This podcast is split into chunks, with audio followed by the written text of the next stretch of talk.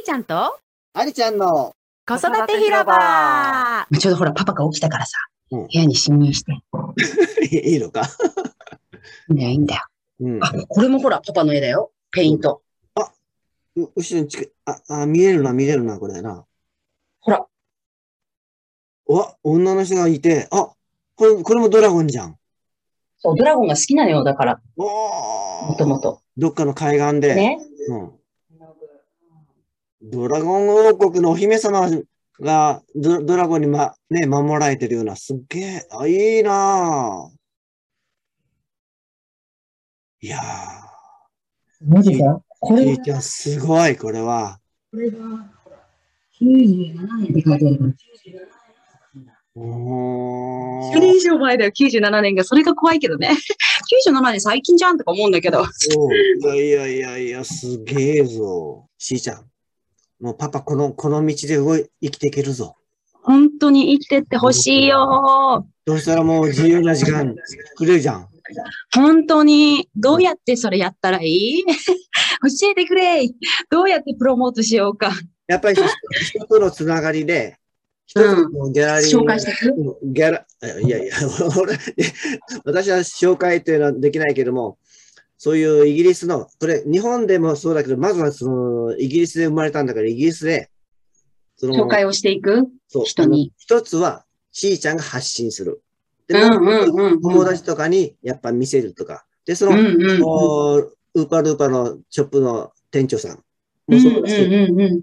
そういうふうに、えーまずは聞いていく。誰かのギャラリーのね、えーえーオーナーとか知らないかとか、うん画商とかね、そういうのを知らないかとか、また雑誌社ね、そういうの知らないか。まあ、一つながりで行った方が、こういうそうだね。いいの。例えば、あの、急に売り込み、売り込みとか言うよりも、パパのこの絵だったら、俺がピンときたのは、一つながりで。もし友達にそういう画商とかね、えー出版社の人とか、そういうのがいたら、ちょっと紹介してくれない？とか、そういうつながりいくと、ああ、そういう出版系の人に紹介してもらうってこと？出版系の人にも、これ、どういうこと？えーそうそう。あの、例えば、うんイギリスの雑誌はわかんないんだけども、例えば特集、なんかの雑誌の特集あであ、なるほどねうん。PR するってことか。そうそう。売り込むんじゃなくて、それは PR してもらうとか。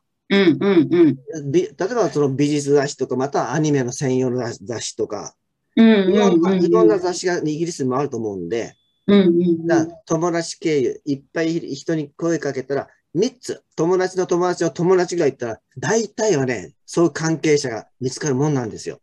うん。うーん。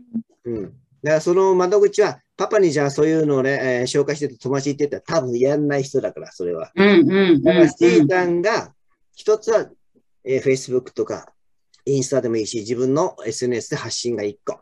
で、それには必ずエピソードをつけてな、子供たちとうんね、えーそういうようなエピソードをつけて、それを発信すると、絵だけじゃなくて、しーちゃんのエピソード、言葉、文章、物語も響くから。だってさ、それを直に見てるからさ、そのプロセスを。でしょ？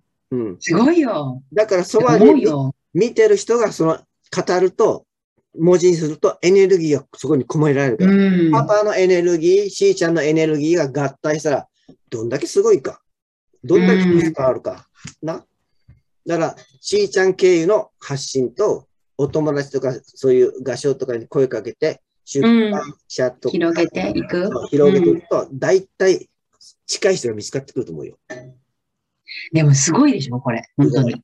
だからそう言ってんのに、なんかママとかに言ってもね、例えば旦那さんのママとかにね、うんいや、このプロモートした方がいいと思うとか言ってね。まあ、もちろんその本人がよし、やりたいと思うのがあれだけど、でもこうやってさ、あの、きっかけをこう、もらってさ、その店員さんからね、で、本人もそうやって楽しんでやってて、でそれが本当に3年待ち、5年待ちとかさ、なんか本当になったらさ、すごい、あの、本当に自分の才能を生かして生きていけるなって思うし、もったいないんだよね。一企業の、ただ、マネージャー、プロダクションマネージャーってだけだと。なんか、この人の良さがうん全然活かされてない気がするって思うし、でもそれを例えばその旦那さんのママに言ったとしてね、いや、静香が宣伝マンにならなきゃだなって言っても、まあねーとか言って、でもまあ仕事も忙しいだろうからねーっていう視線、目線なんだ。いやいやいやいや、これが仕事になるんだってっていうところが、そう。そこがね、そう、やっぱり一緒にそういうふうに見れる人っていうところが、と繋がっていくことだよね。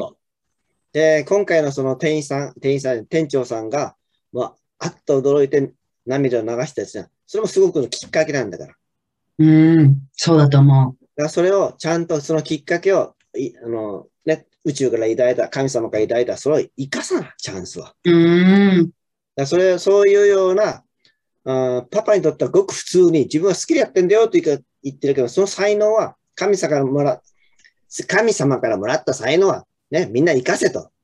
そうね。そうにみんなが言ってるっつって。そうね。